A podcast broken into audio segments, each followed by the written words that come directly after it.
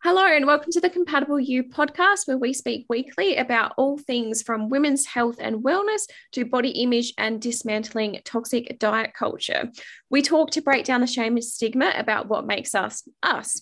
I think it's always great to share our lived experiences with certain topics like body shame and eating disorders, as it can provide a great perspective to others. However, I also think it is super important to hear from individuals who are qualified in certain areas for many reasons from, you know, the education they've gained through their studies, what their qualification actually means, and also, yeah, to provide that other perspective and insight. And my guest today embodies just that, which is exciting.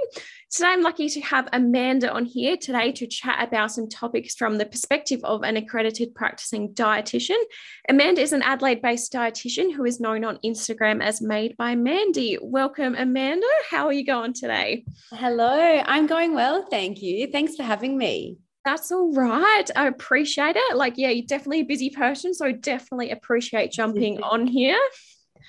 Excellent. So, I guess um, if you could, I'd love for you to just give a bit of an introduction um, about who you are and what you do.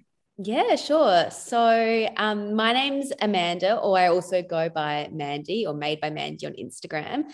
And I've been working as a dietitian since, uh, t- well, I graduated from uni in 2020. So just heading into my second year now as a dietitian, which has been, yeah, really, really great. I've really enjoyed working with a range of different clients. So I'm currently spread across um, three clinics in Adelaide and working with a whole different range of clients from just general chronic disease management like diabetes um, and then on like another spectrum a lot of eating disorders and disordered eating as well so that pr- pretty much sums up my work as a dietitian and then i guess the other side of my work um, involves lots of recipe development and, and recipe testing for brands which is always a fun and creative side of, of the job as well. So yeah, it's a really good balance.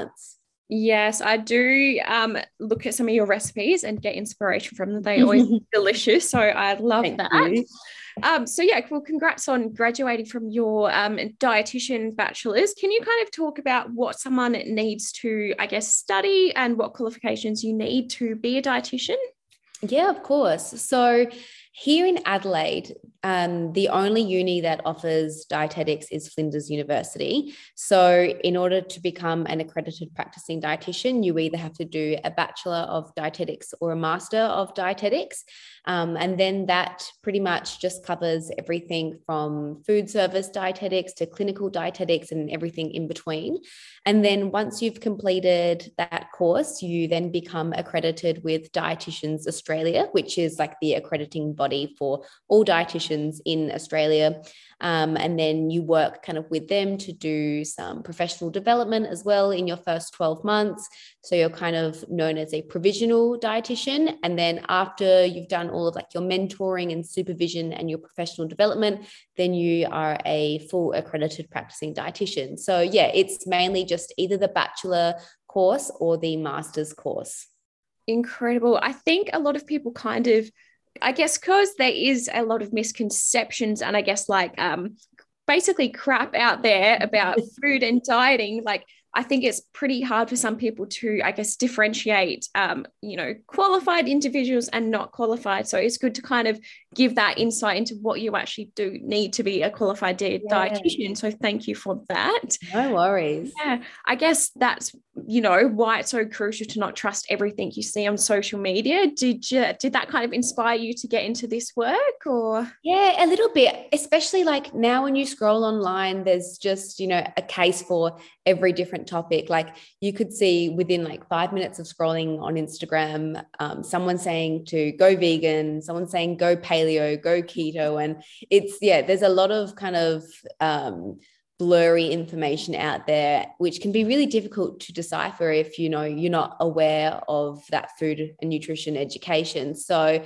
it really helps talking to a dietitian to get more of a credible and unbiased view when it comes to what to eat how to eat and all of that kind of stuff. So yeah really important Definitely. I like that unbiased term because, yeah, I think, yeah, mm-hmm. a lot of people kind of have an experience with something and then I guess preach that as gospel. So to have yes. that unbiased approach is definitely necessary. Yeah. Um, so my listeners know that I recovered from an eating disorder and mm-hmm. I've talked about it before how I didn't know until I guess I went through recovery that dietitians can be a part of, um, I guess, holistic treatment yeah, team. That's it. And yeah. you touch on that before. So it'd be really great if you could kind of talk about your role, I guess, as a dietitian in that um, yeah. recovery realm. Absolutely. And I guess with eating disorders and disordered eating, it's such a complex condition where you really do need to have um, like a whole broad spectrum of team members involved. So whether it's your GP, dietitian, um, a psychologist or a psychiatrist, and each of those health professionals do play a really important part um, in the individual's recovery. And I guess from a dietitian's point of view, we're really there to help. Um, I guess re or teach teach the person what nutrition really is and kind of drawing back into what we just touched on there is so much misinformation out there and kind of letting the dietitian get right back down to basics of what does it mean to actually re-nourish your body without all of the kind of blurred information that we see online that focuses on weight loss and things like that. So really kind of getting back down to basics of how can we nourish your body especially um, you know, a lot of eating disorders don't involve weight restoration, but if they do, it looks at how can we uh, provide a semi-structured meal plan when when necessary to make sure that the individual is restoring weight as well. So looking at um, higher energy foods, um, lower fiber foods as well. So we're not filling up on on too much volume, and we can kind of get enough energy in as well.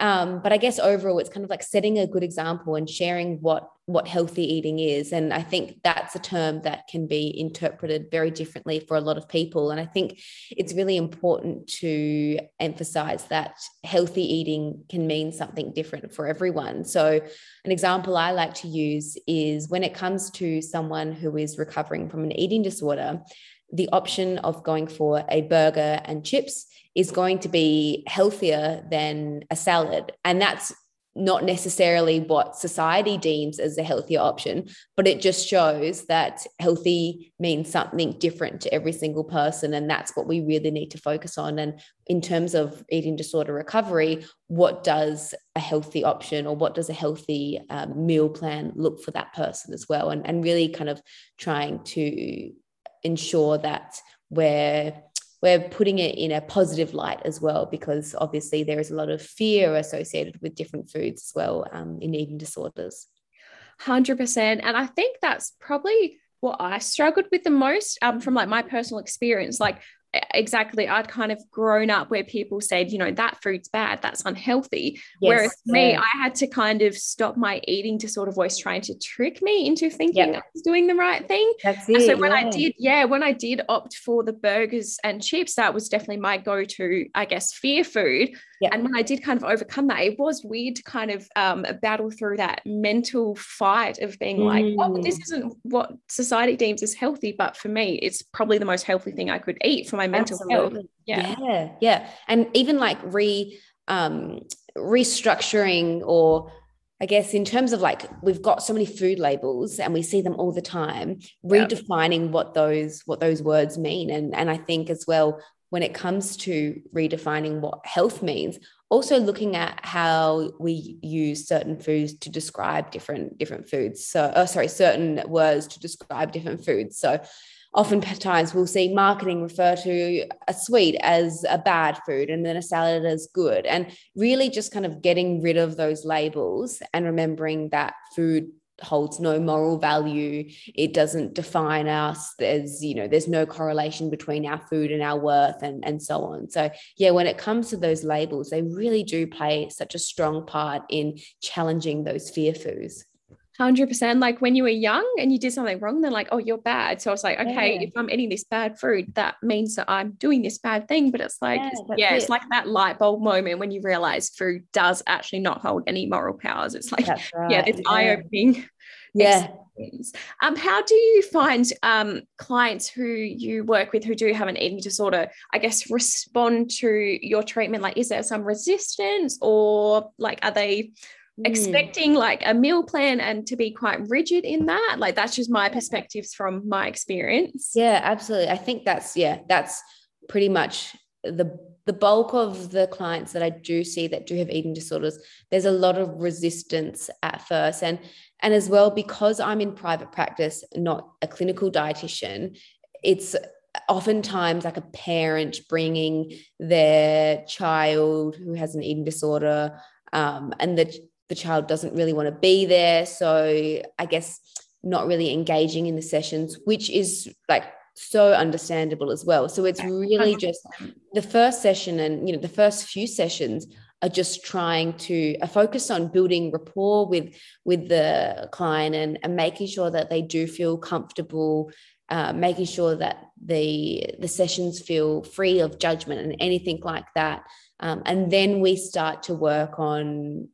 breaking down a lot of the food rules and and oftentimes in private practice it doesn't really involve a meal plan just because i don't really like giving too many restricted well, I guess I don't want them to feel like they have to follow something and that there's an upper limit of something. Whereas if you're in the hospital setting, there often is a meal plan for more of like your medical needs. Like it's, it would be, it wouldn't be safe to not have that meal plan and to not make sure that they're hitting like a adequate calorie goal. So yeah, there's a little bit of a difference um, in in both in both scopes, I guess. Yeah, I love that. And I guess I love that approach of, I guess, like every experience is different. And the fact yeah. that, yeah, you are trying to make that that non-judgment environment because I think, especially when I was reaching out for help, that was probably my biggest fear of just reaching out for help and then being mm. met by judgment. And it's like well, why did i even reach out for help? So that's yeah really great to hear. And i guess what kind of advice would you give to maybe maybe someone with an eating disorder who might be wanting to reach out or like you said the parents who are bringing mm. their child in? What kind of advice would you give them for their first encounter? I guess for someone that has an eating disorder or maybe thinks that they have some disordered eating behaviors I think the first thing to even have a thought of reaching out is excellent because ah, oftentimes, yeah. yeah, because oftentimes that's one of the hardest places to get to, you know, just mm. acknowledging that something's off and that you do need help. And also remembering that it's a sign of strength to ask for help and to feel as though you need help. It's not a sign of weakness. I love I, that. Yeah. Because yeah. it's, you know, we can get so in our heads about it, thinking, oh, I can handle this by myself. Oh, it's not that big of a deal. So and so also acts like this at school. And I think that's also quite dangerous as well because we begin to normalize such uh, disordered eating behaviors as well. So we think that, oh, it's no big of a deal. It's normal. Someone so does it as well. Oh, this person that I follow online does it.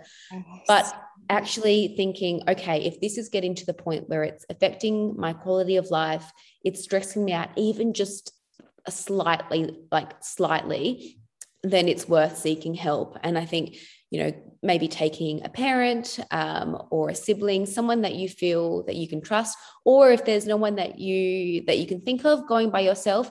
I think also if possible and if you have access to it, finding a dietitian who does specialize in eating disorders or health at every size is really important as well, just to have a little bit more confidence in, in what you can expect. Um, but as but again, in saying that, uh, it, it all depends on accessibility and what's available. So seeing um, just a general dietitian is going to be better than none at all. And then I guess in terms of um, from the parents' perspective, just supporting. Uh, if it's your child, supporting your child in um, their decision to go see a dietitian.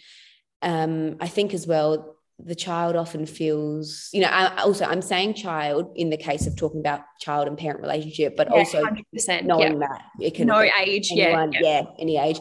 Um, but being being there more as a support person as well, um, without judgment as well, I think is really important. Maybe you know you're going with your son or your daughter who hasn't told you the full story. Uh, they're a bit worried of what of what you might think.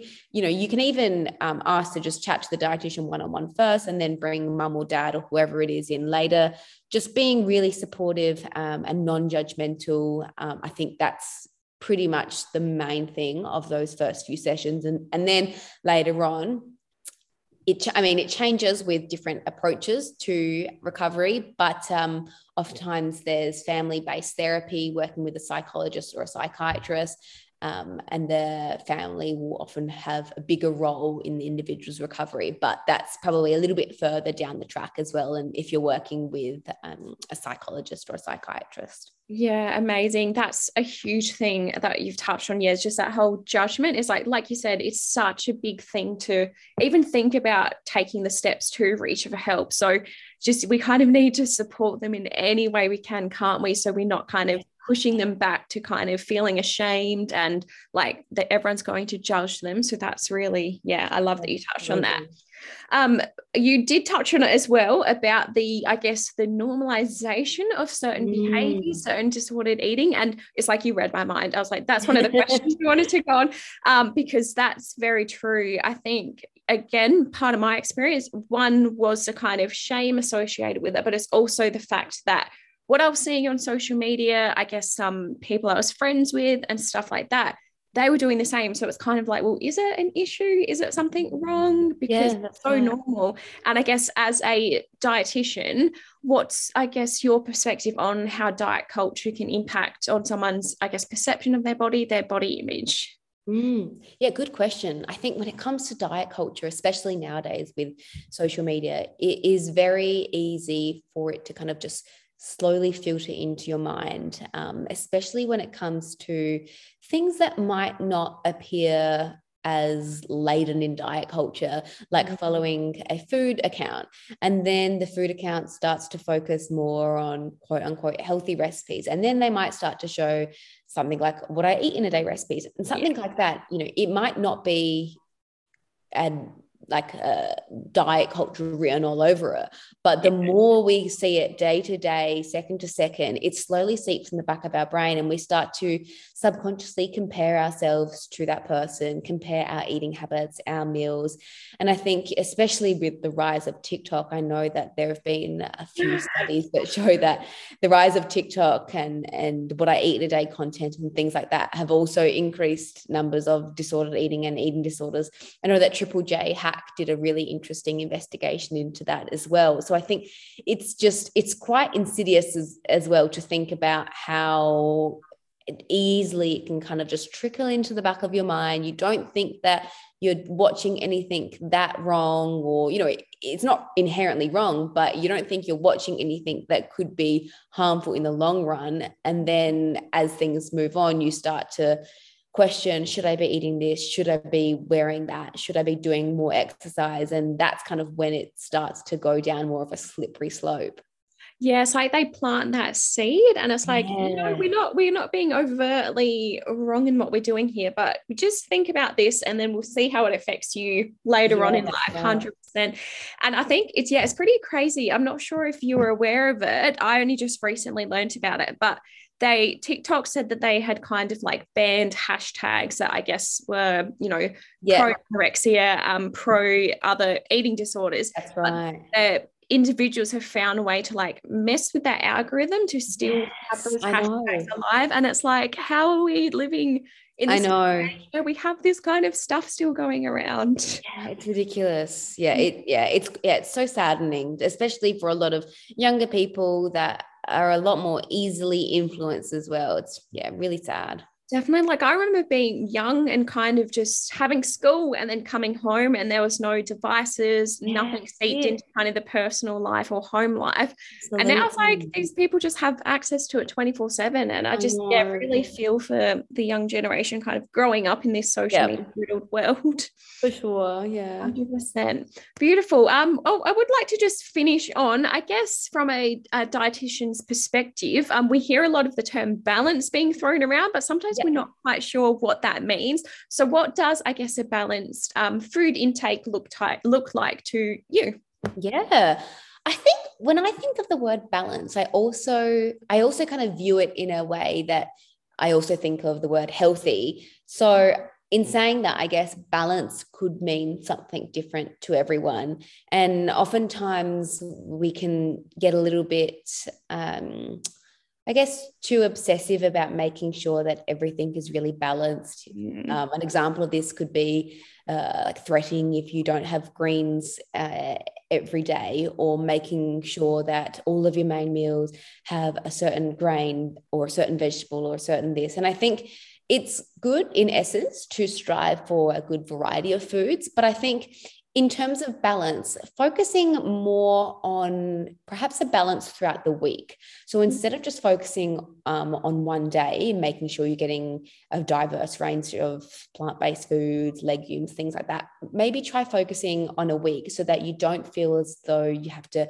beat yourself up if you've had no vegetables one day, because really that's just completely normal. And that's just what happens sometimes when we're really busy and we, or we're just craving something that naturally just doesn't have vegetables in it. So I think looking at balance on a weekly view, trying to make sure that we are getting a diverse range of foods. So getting enough fruit and vegetables in as well. Um, trying to change what kind of vegetables we have as well, especially um, now that prices for veggies are going through the roof at the oh, supermarket. yeah, it's a it's a good opportunity to maybe try some different vegetables that you wouldn't normally that may be a little bit cheaper. So things like cabbage and and um, pumpkin as well. They tend to be on special at the moment. And then um, I guess the other thing in terms of balance is making sure that we're eating enough. And I think a lot of the time people stress over, am I eating too much? But we often need to just take a step back and reconsider am i actually eating enough and enough of certain foods as well? Like like whole grains and fiber um, legumes as well. So i think yeah overall when it comes to balance really trying to prioritize variety when it comes to our weekly food intake and making sure that we're eating enough every day to to fuel our bodies and that we're making sure that we're feeling sustained after each meal and and really listening to our bodies in terms of what do we feel like eating versus what we what we think we should be eating as well I love that. And I, I, like to be honest, it is so refreshing to hear someone say, you know, eating healthy doesn't have to be so expensive and it's not like um, i guess you know there's a bit of privilege sometimes around um, I guess the perspective of healthy eating where everything has to be organic or has to be this or that. So it's really refreshing to hear that from, yeah, someone qualified to speak on that. Yeah. Excellent. Well, thank you so much for jumping on. It's been, yeah, great to kind of hear the perspective of a dietitian in terms of eating disorders and diet culture. Um, if my listeners are interested in um, finding out more about you or your services, where could they find you? Yeah, sure. So you can find me on Instagram at made by Mandy. So it's made by dot Mandy. And then over on my website at www.madebymandy.me. Uh, and then anything else, you can just send me a DM on Instagram. But yeah, they're the main two places. Yes, definitely highly recommend. You've got some delicious recipes. I'm actually looking at some of them right thank you. Instagram. Excellent. Well, thank you so much for jumping on. I'm sure my listeners are definitely going to, um, yeah, get some valuable insight from this podcast. So thank oh, you. Excellent. Thank you so much, Emma. It's been a pleasure to chat to you. Excellent. Thank you. Thanks. Bye.